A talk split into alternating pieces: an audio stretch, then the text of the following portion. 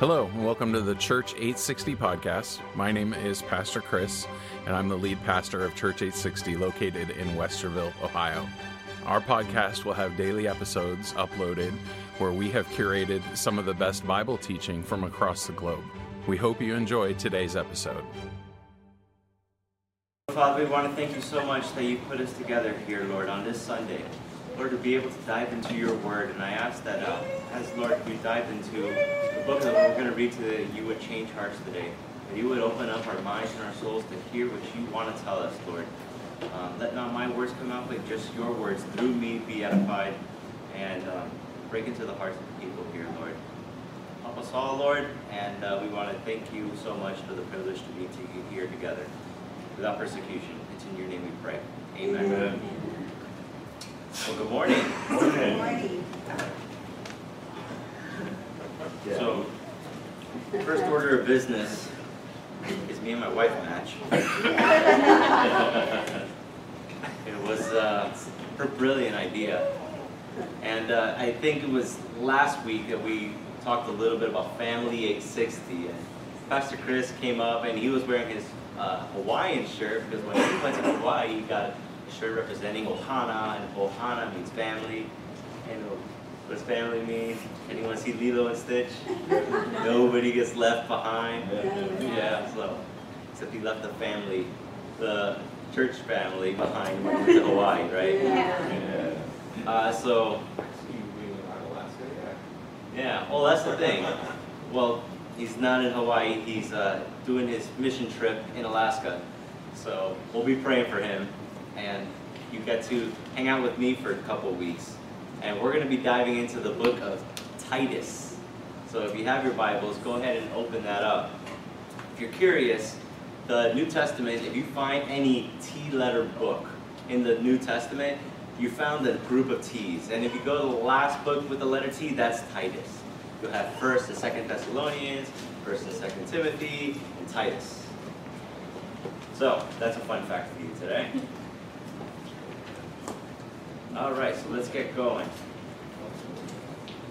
Hope you guys are enjoying the unplugged version of Church 860. It also makes teardown much easier.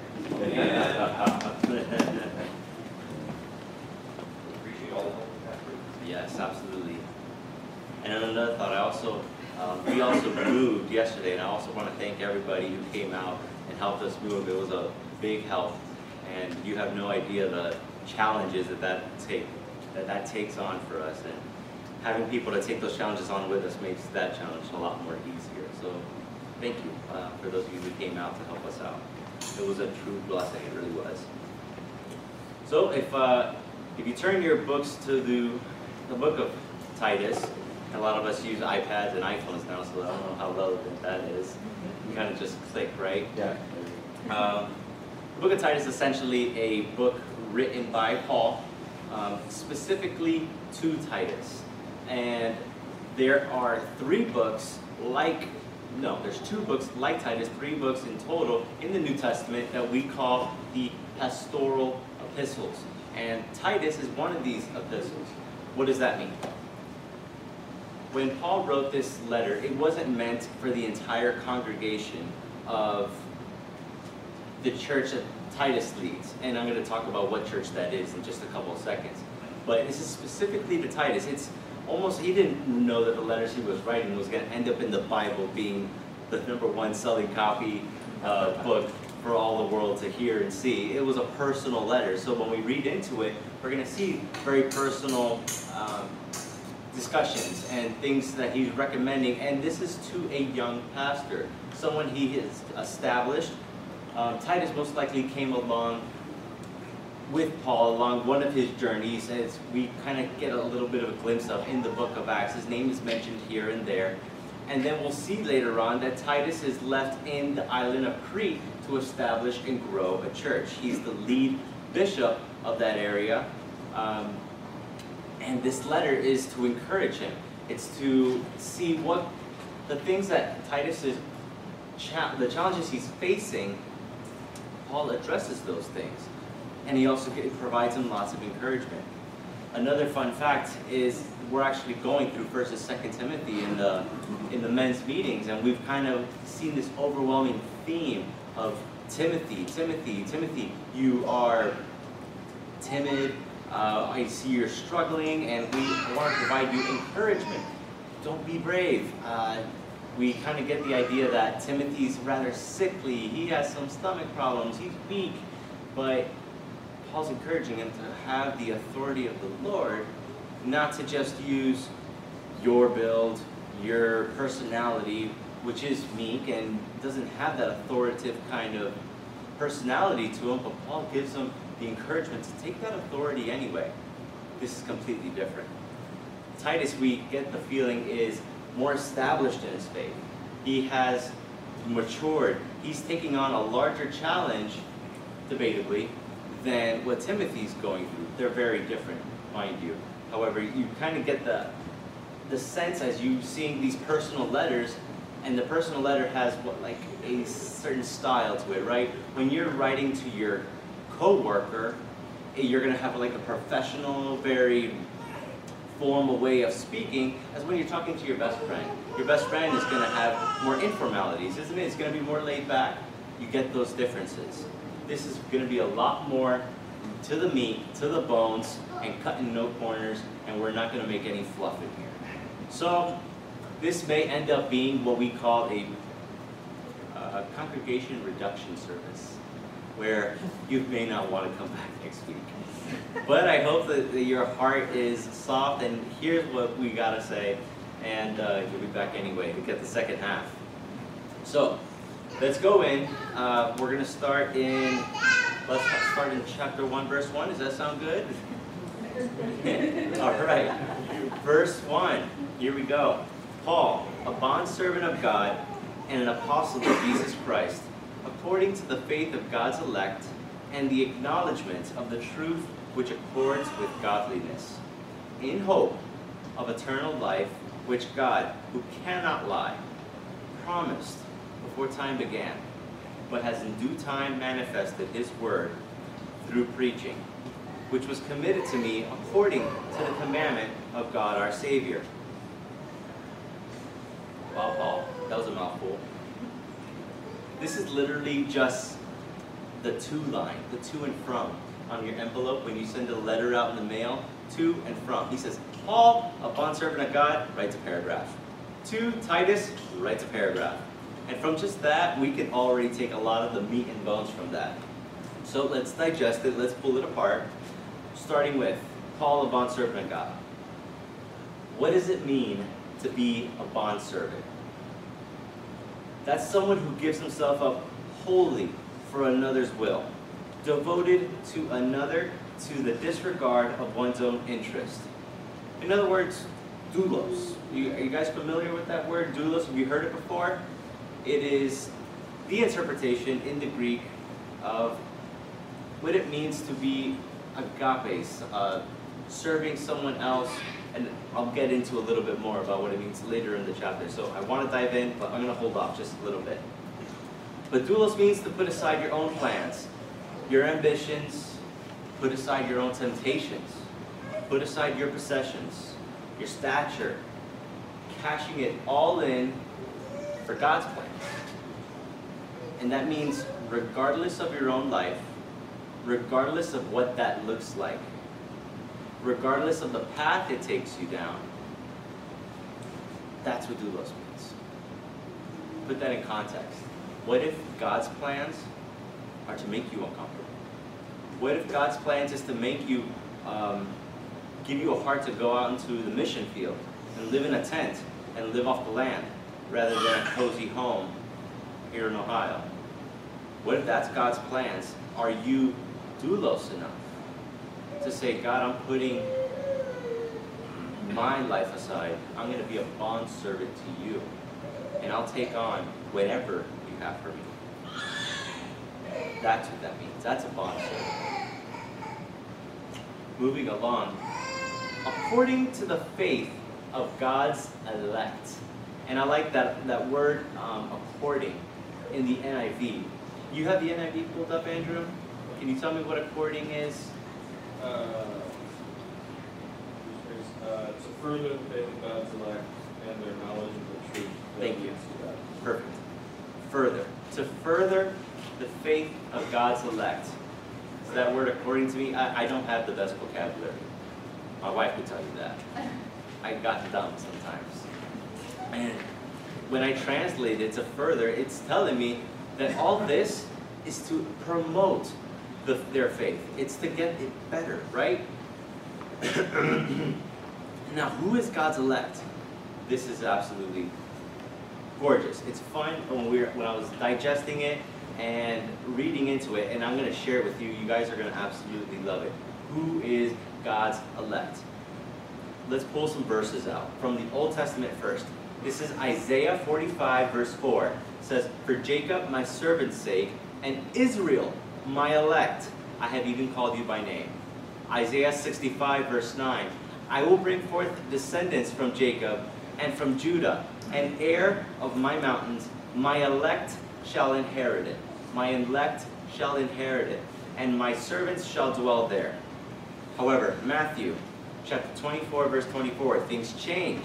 For false Christs and false prophets will rise and show great signs and wonders to deceive, if possible, even the elect.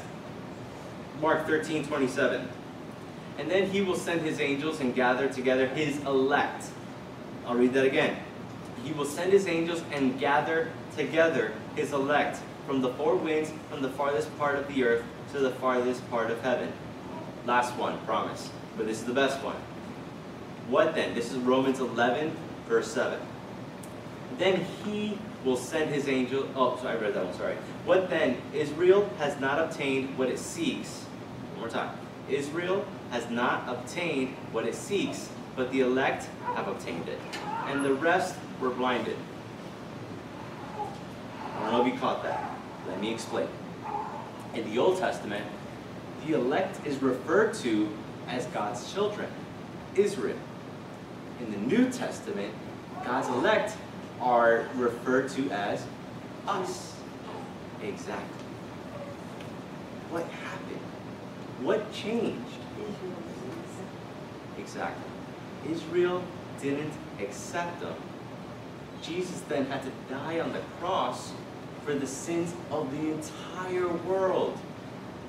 If you're interested, if this topic interests you, look into Romans 11. Read the whole thing. It is an amazing piece of scripture that dives into what it means to be part of God's elect, how Israel rejected them, and how that means for us, we get access to the salvation of Jesus Christ through that. Amazing. Gotta read into it. Should be a bestseller. All right. So the difference is the resurrection of Jesus Christ. Let's move on though. Reading verse 2 now. In hope of eternal life, which God, who cannot lie, promised before time began, but has in due time manifested his word through preaching, which was committed to me according to the commandment of God our Savior. What are you saying, Paul? He's kind of right in line, parallel to what John chapter 1 verse 1 says. What does it say? In the beginning was the Word, and the Word was with God, and the Word was God. Right there. He's saying that the promises of God have always existed. They've always been there. And through time, He's revealed them to us. We, just as He's revealed them in Genesis, in the book of Daniel, and in Revelation of things to come. His promises are always there, and He con- continues to reveal them through time. And it's our obligation, and keep this in mind, when Paul's writing this, there is no New Testament. He's writing the New Testament. So, how do you share the Word of God once it's been revealed to us? By the preaching. Where is it? Here. Yes, here we go. Manifested His Word through preaching, was, which was committed to me according to the commandment of God our Savior. The commandment of God our Savior. That means we are obligated, we are instructed, we are encouraged to share God's Word as He reveals it to us. Go out and make disciples of all nations. right? Isn't that the great, um, the great commandment, the great commission? It's our duty. All right, give me a second. I'm switching from paper to electronic now, so that's gonna give me a moment to do.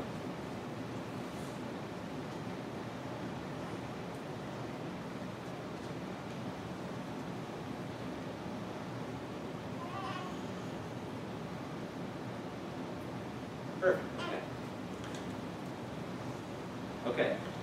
So, um, that keeping that idea in mind, I want you to look at this verse, and here it is. It's in 2 Corinthians chapter 5, verse 20, which says, Now then, we are ambassadors for Christ, as though we were pleading through us. We implore you on Christ's behalf to be reconciled to God. I'll say it one more time. Now then, we are ambassadors for Christ, as though we are pleading through us. We implore you to, on Christ's behalf, to be reconciled to God. God is going to use whoever and whatever He wants to complete His will. We know that because Proverbs 16, verse 4 tells us, The Lord has made all for Himself. Yes, even the wicked for the day of doom. We kind of touched up on this in one of the men's meetings, and uh, I want to share it with you because we thought it was, when uh, me and Andrew were talking about it the first time, I thought it was hilarious. And uh, put it this way if God is going to use you, why not have Him use you in a positive sense, right? The Bible has comedy gold, and let's let's write that down. It's 2 Timothy chapter 2, verse 20, which says, But in great in a great house there are not only vessels of gold and silver, but also of wood and clay, some for honor and some for dishonor. Therefore, if anyone cleanses himself from the latter, he will be a vessel of honor, sanctified and useful for the master, prepared for every good work. First time I read this, uh, I thought, vessel of dishonor, that is the porcelain throne. to be a, be a vessel of honor, don't be the porcelain throne vessel of dishonor. well, as we talked about it more, it may not mean that. But I like to think it is, because the idea is there anyway. If God's going to use you, participate, right? Seek His word, and He'll use you in a positive light.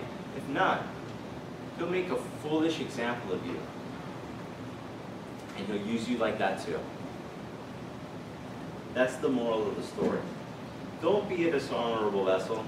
Nobody wants to deal with that crowd. Pun intended. And all that is just the front of the envelope. To and from. That's it. It took us that long to get through that. So now the actual letter, right? Verse 4. To Titus, a true son in our common faith, grace, mercy, and peace from God the Father and the Lord Jesus Christ our Savior. Grace, mercy, and peace See, traditionally, Paul opens up his letters with just grace and peace. But in Titus, 1st and 2nd Timothy, which are the pastoral epistles, he throws mercy in there. Why do you think he needs to throw mercy in? Probably because they need it. You're going to need mercy leading these churches. It's almost like he's writing these letters, and Timothy and Titus are biting their nails. What do we do, Paul? These issues we're having. And we're going to read about what those issues are. But ah, help us. Mercy. Mercy for you. And that's beautiful. I love a little bit of mercy. I could take some mercy anytime, any day. Really. I need it. And I'm sure Titus and Timothy are thinking the exact same way. So, um, both Titus and Timothy are probably under extreme pressure from a rapidly growing church. It's around 64 AD when they're um, under the persecution of Nero Caesar, and we know that they're under extreme pressure by the next verse. And we'll read it now. Verse 5 For this reason I left you in Crete, that you should set order the things that are lacking, and appoint elders in every city as I commanded you. Appoint elders in every city as I commanded, uh, commanded you. That gives us a better idea of what their church looks like. Do you think Titus was the head, a pastoral head of one church, one congregation, where everyone sat in a room just like this, or even a little bigger, and he spoke and, and had, that was the church? Not the case. This is an entire island. He establishes, put it this way, this is like the Pope of Crete. There are multiple churches. There are churches everywhere. But Titus is designated as the leader to appoint sub-pastors. And this entire book is about how to find those elders, how to find the right person. And the reason we need to do that is because of false doctrine. False doctrine was flourishing this time and age, and even today, isn't it? I'll talk a little bit about what false doctrine looks about today. But it's for that reason that we need to look through the book of Titus and understand what does it mean to be a good leader? What does it mean to be a good elder? If you have ambitions to have any leadership roles within a church or even maybe even starting your own family, you need to have that leadership skills. And these leadership skills and these leadership qualities are what we're going to talk about. That's what Paul is describing to Titus. So, here we go. And this is where we, uh, we start getting to the nitty gritty. If a man is blameless, the husband of one wife, having faithful children, not accused of dissipation or insubordination. We discussed the book of Titus is one of three pastoral epistles, and the direction and words we're going to read in this book are personal, and it's going to help them make these pastoral decisions. That means cutting people out. There are lots of people who have ambitions to participate in some sort of church leadership roles. So what do you do? Well, you just say, yeah, come on up. Uh, you've been coming to church for two weeks. Yeah, you want to teach? Come on up. You, lead the next one. You can't do that. You can't. You don't know what the, that person has been taught.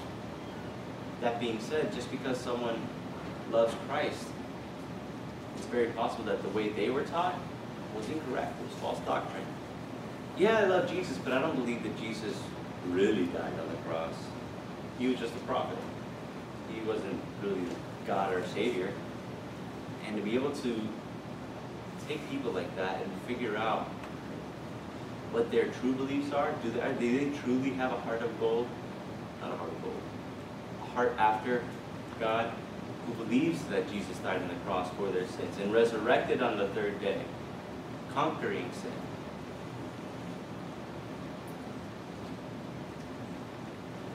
Okay, keep going. A man is blameless.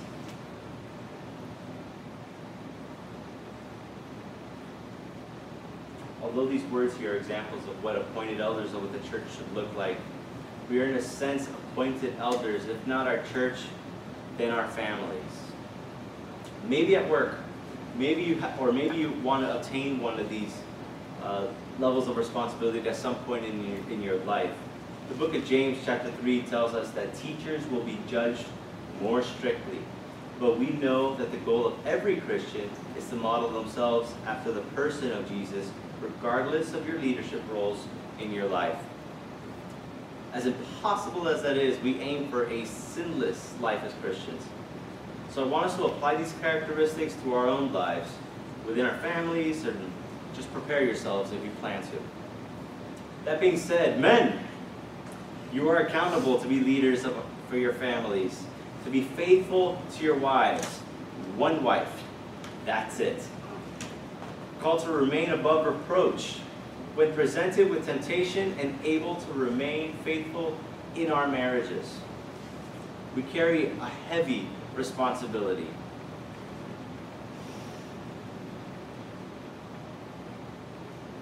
Sorry, give me a second.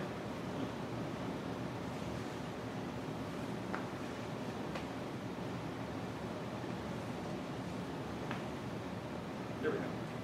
We carry a heavy responsibility of maintaining integrity and setting examples for our children. And Satan knows how to attack us as Christians. He aims for our weaknesses, he doesn't aim for our strengths. And if faithfulness is your weakness here today, he can take those you can take those temptations to the cross. That's the only way to beat it. 1 Corinthians chapter 10 verse 13 says God is faithful who will not allow you to be tempted beyond what you are able but with the temptation will also make a way of escape that you may be able to bear it. That means anytime you find yourself in a questionable situation where you're going to be put in a spot where your leadership is going to be compromised, where you're going to be faced with a temptation where that very verse, a man of one wife having faithful children not accused of dissipation or insubordination, when you get that temptation, take it to the cross. Ask him for help. What father doesn't want to bless his own son? He'll be there for you. Just ask. In addition, Paul mentions the relationship between a father and his children. Let me be clear there is no such thing as a perfect child. Joey. Every child and person is born with sin. I saw it the moment he came out of his mother's womb. He was crying and hollering. I'm like, oh, you're a little sinner. See, everyone is going to struggle at some point. But what Paul is saying here is fathers and leaders of our families, we need to maintain control of our families. When our children are out of line, you can establish ground rules, maintain them, and ensure discipline. That's your role. Paul is saying, Titus, make sure that the leaders you choose, if fathers, do not have children who run them. Children who bend the rules and are not disciplined are told how they disobeyed, that's no bueno. If a father who can't establish order in his own home, how can they be expected to establish order within a church? How could they be expected to manage a family and an entire congregation? We talked, we brought this topic up a couple of weeks ago in the men's meeting, and something Pastor Chris mentioned is our first ministry should be the ministry at home. Our family is our first ministry. Church is second ministry. Make sure you have your family in order before you put in the time, the effort, and the sacrifice it takes to put in work here. Keep things in order at home first. So men be examples of faithfulness, love, structure, and authority in our family, in your family,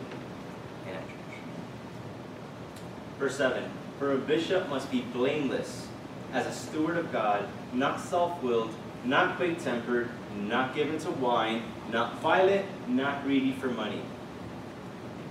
I want to take a second to think about a couple of these attributes. Blameless.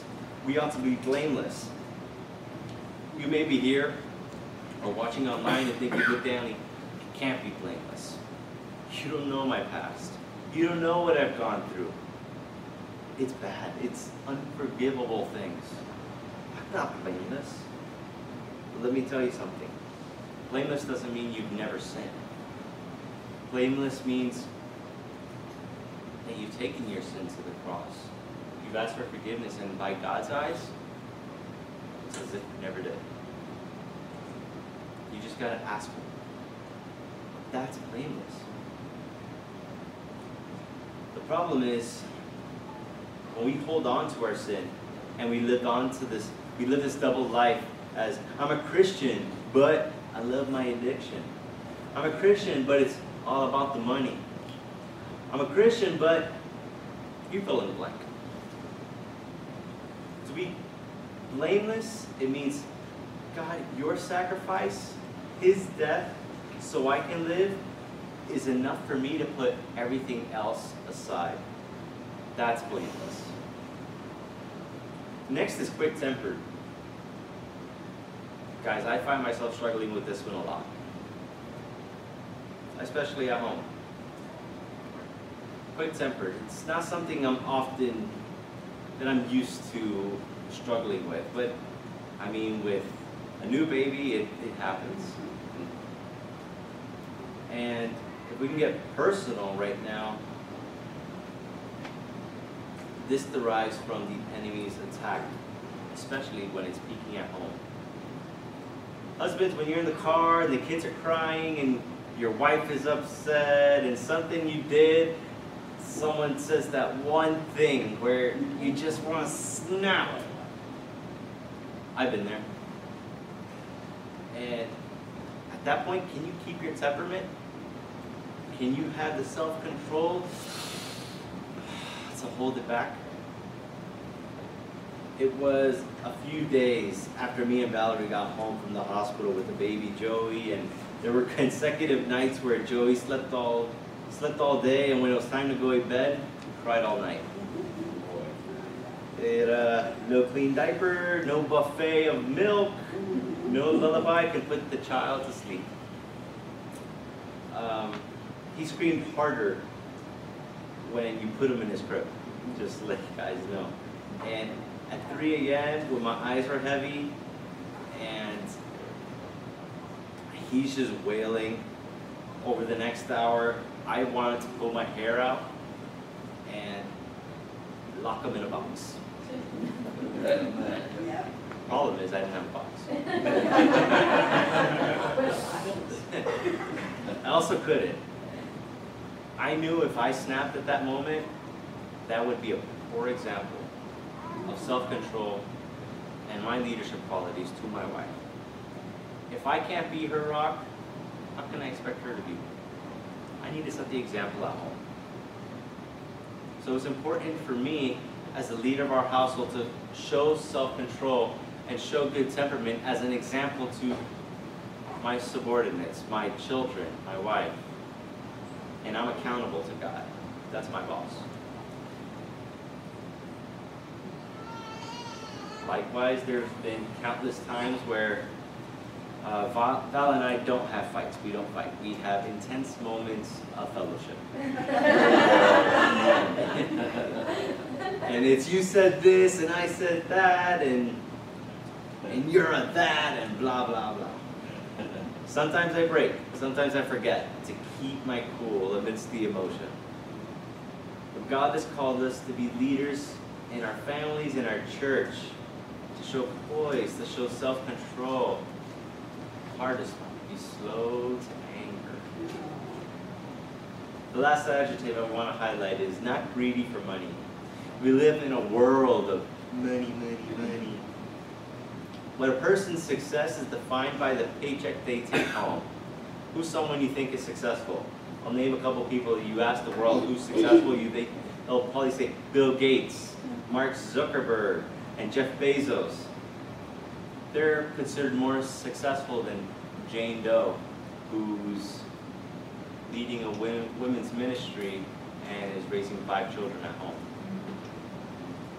That's our world, the one we live in today. Don't get caught up in that.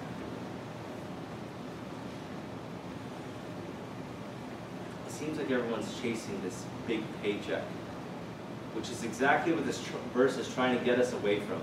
It wasn't too long ago a certain preacher wanted money to buy a fourth jet. And how does that tarnish what we do here at Church 860? How does that tarnish what the world thinks about us? Yeah, they're chasing the promotion, they're chasing the money, but you guys are doing it too. What makes you any different? It can be found in our own church. That being said, let's check ourselves. Are we chasing that dollar harder than we're chasing after the Word of God? Question, ask yourself. I'll let you answer it. Oh man, we are so behind. Verse 8, but hospitable, a lover of what is good, sober minded, just, holy, self controlled. Family, two things to mention here. First is interesting how sober minded goes closely in hand with not given to wine. But it's a little more than that. And we approach a day where some mind altering drugs are becoming more legalized and drugs are getting more accept- uh, acceptable and illegal substances are becoming legalized by the government. But let me remind you where the church of, where the church stands on these controversial topics. Here we go. And we can think we can thank Paul for being so clear on this topic. It may be okay to live by the law of the land and participate in legalized recreational drugs depending on where you live. Um, but the Bible says to keep sober minded. Some people say, oh, I'm fine if I just have a little. I know my limit. I'm not driving. I do it only at home. But, friend, the goal of Christianity is not how close can I get to the edge of sin without falling over. It's how far can I run away from the edge so I never had the chance to fall over. I get it. There's a group of people here that sometimes need certain drugs for medicinal purposes, even with a prescription, and that's fine. Just make sure you don't use the label of medicinal in order to keep your addiction a secret. And if it's medicinal, are you able to manage your symptoms while keeping sober minded? Keep sober minded. Not only are you accountable to God, you're accountable to your brothers and sisters in Christ, those watching your lives. As Christians, you're on display. You're on display not only here, at work, in your families, in the public. You're labeled. You have Jesus written on your back. If you're like me, you have Church 860's bumper sticker. Everyone's watching my driving now. I can't cut that guy off. He's gonna know where I go. We're responsible. And we uphold the name of Jesus Christ on a personal level. level. And we're his representatives. So make sure you represent him well.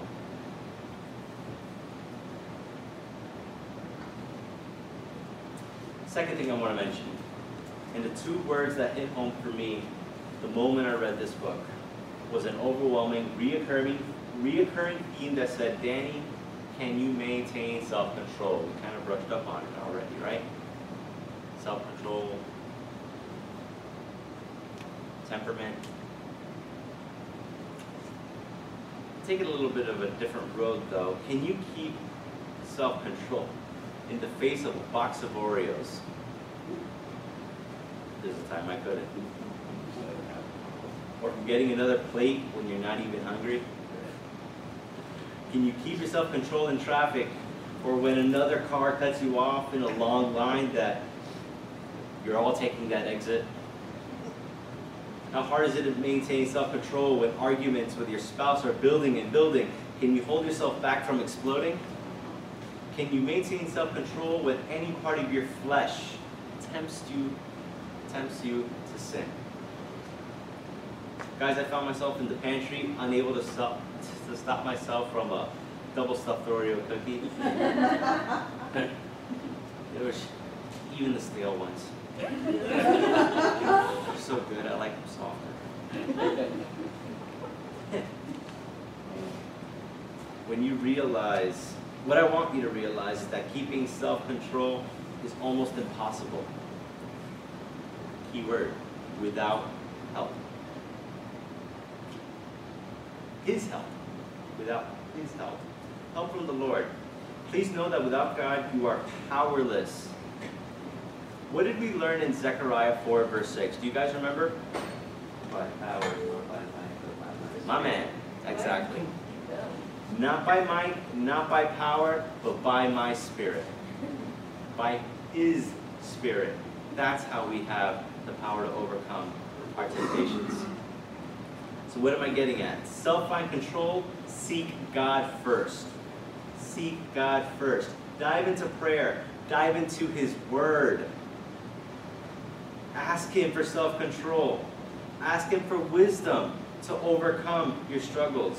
Jesus said in Luke 11, verse 9 through 13, So I say to you, ask, and it will be given to you. Seek, and you will find. Knock, and it will be open to you. For everyone who asks receives, and he who seeks finds, and to him who knocks it will be open. If a son asks for bread from any father among you, will he give him a stone? Or if he asks you for a fish, will he give him a serpent instead of a fish? Or if he asks for an egg, will he offer him a scorpion? If you then, being evil, know how to give good gifts to your children, how much more will your heavenly Father give the Holy Spirit to those who ask of him? I love that verse. Thank you, God. Thank you for your Holy Spirit. Wow. I love that. I love reminding myself that what father doesn't want to bless his own son? What father doesn't want to give his children the best? You're raising your children. Do you not want the best for them? My parents told me, I want you to live a life better than I ever had. And I know for my son, I want him to live a life better than I will ever have as well.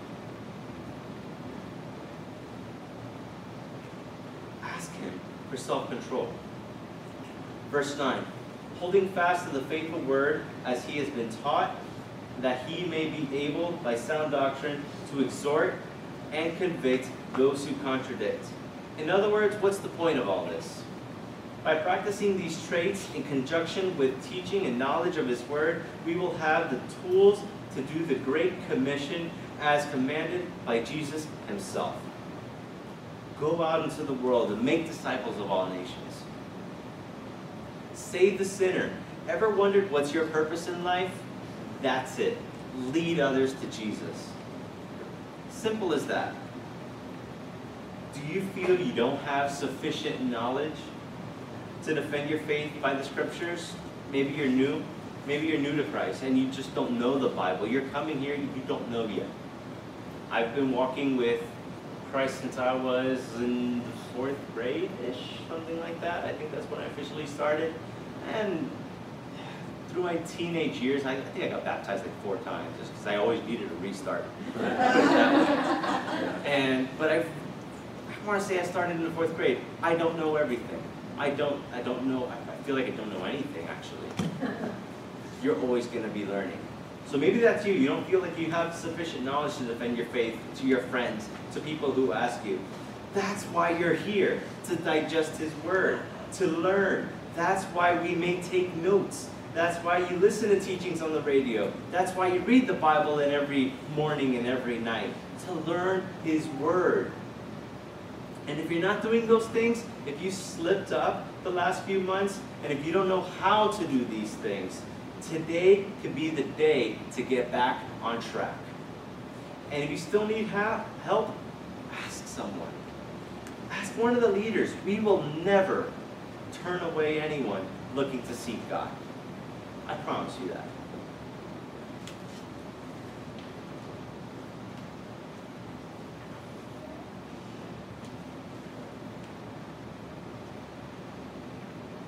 Yep, we're gonna go. All right, I'm gonna I'm gonna push for the end, guys. Bear with me. Here we go.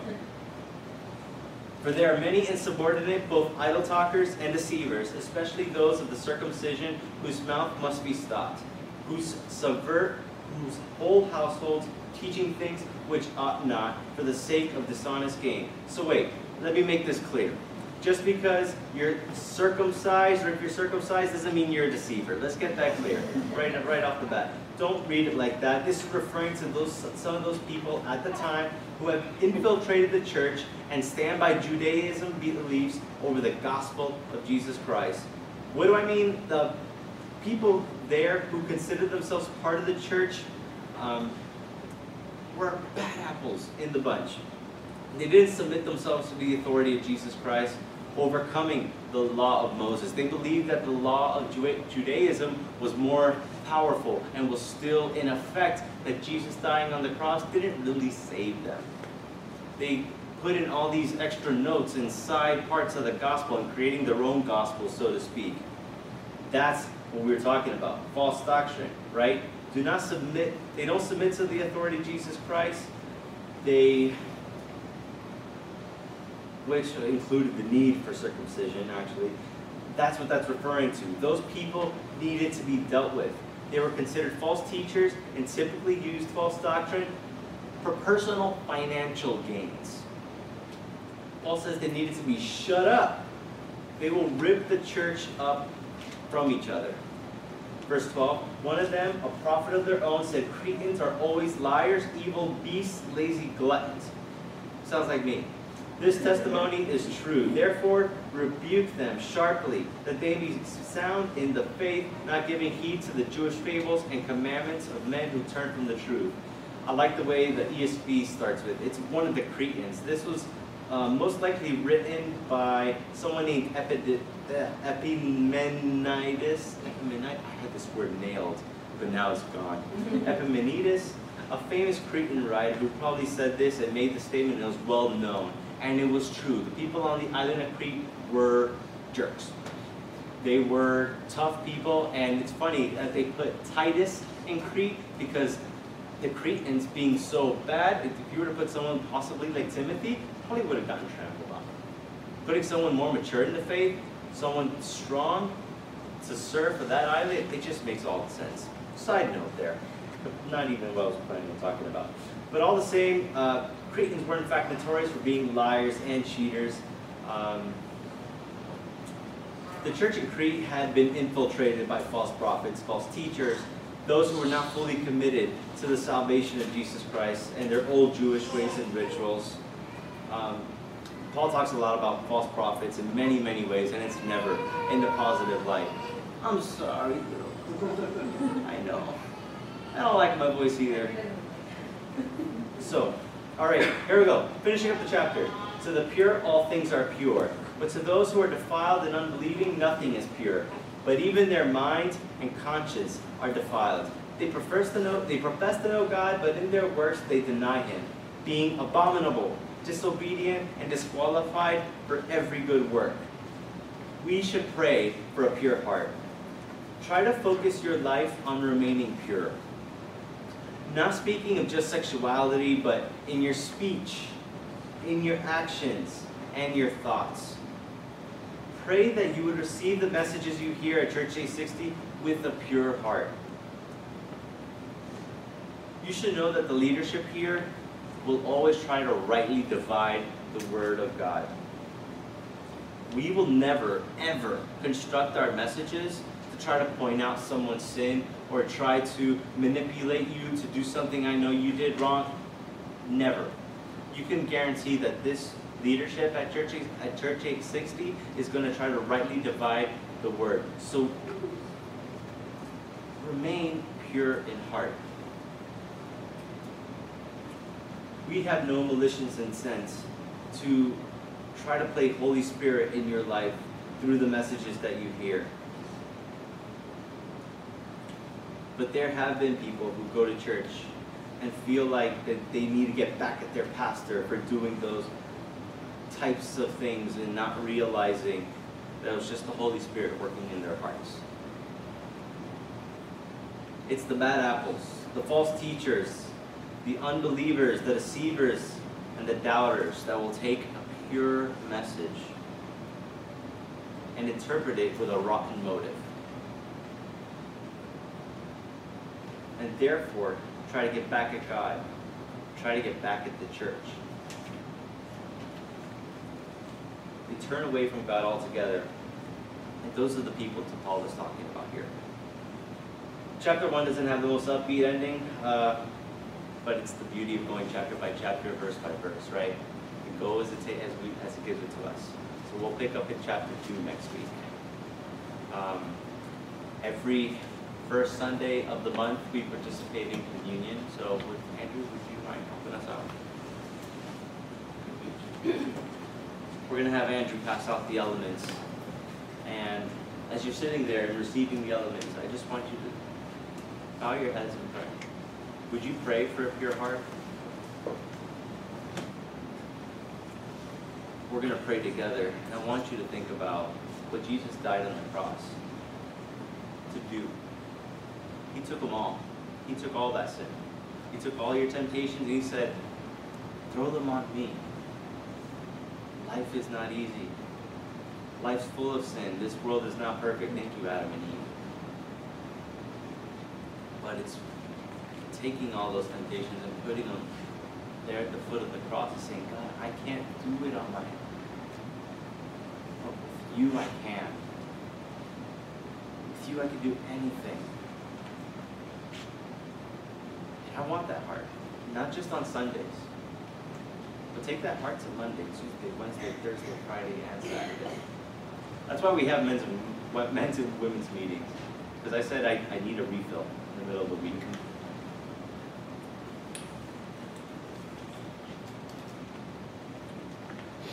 Please, if you would, just bow your head.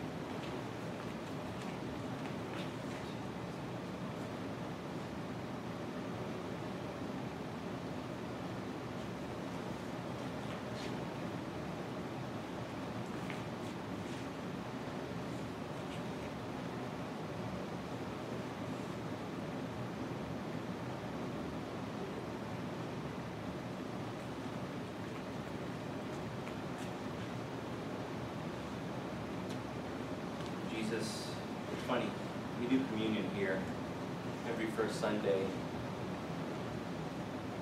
of the month, but keep in mind, communion could be done every single day. You could do communion every time you have a meal. It can be a bottle of water and be a bag of chips. Doesn't matter. But we do it here just in remembrance of the way he did it at his Last Supper. He said, Here's my bread, represents his body broken. And I like to do is I like to look at the cracker and I see the little puncture holes, and it reminds me of what his body went through on the way to the cross. He was beaten, scourged, whipped, crown of thorns placed on his head. His body was badly bruised. You know what it's like to have been beaten and then have to walk with a massive wood plank on your back? To walk at all and then have to go die for you? He did that for you. So as we take a need of this, remember his body broken for you and all that pain he went through for your sin. So we take a need now.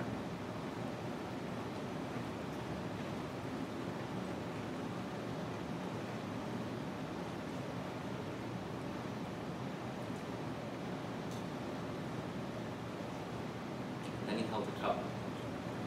He said, This is my blood that was poured out for you. And he did. He poured out his blood. I think about the soldier that pierced his side and water and blood came gushing out. Humiliating, really. The Son of God, our Savior, punctured, dead on the cross.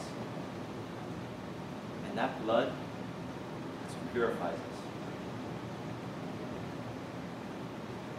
So we take and drink this in remembrance of his blood poured out for our sins.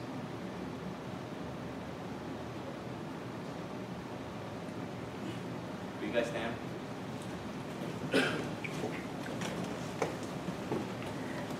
Lord Father, we want to thank you so much for this time that you've, you've given us here, Lord. And we have the ability to gather, gather together as a congregation, Lord, and call ourselves Church 860. We're not a people. We don't have uh, membership cards, Lord. We just are. We know that we're members of your Holy Spirit, Lord. We're members of your salvation, and we just like to get together as brothers and sisters in Christ and praise you We want to thank you for salvation. And we want to thank you and we want to ask you to teach us how to be holy, how to be righteous as your Son was righteous. Thank you, Jesus, for dying on the cross for our sins. And we ask, Lord, that we don't remember that just today, Lord, that we would carry that on through the week. We ask that you let us be lights to our co-workers, to the rest of our families, and even to strangers, Lord. We want to proudly represent your name on our backs at all times. God, give us encouragement throughout the week. And we ask you, uh, Lord, if there's any heart here today that's been turned, Lord, that wants to start new, Lord, start refreshed, or wants to accept you altogether, please have them come up after the service, Lord, and ask you for salvation, ask you for cleansing. By your holy name that we gather here. We thank you. We love to sing, I love you, Lord, at the end of our services. And Lord, God, we just want to embrace that with our hearts. Thank you so much. It's in your name we pray. Amen. Thank you for listening to today's episode of the Church 860 podcast. We hope that you've enjoyed it. If you have, we ask that you would like and subscribe to the podcast so that you can get daily updates. If you'd like to know more about Church 860, please visit church860.com. Thank you. God bless.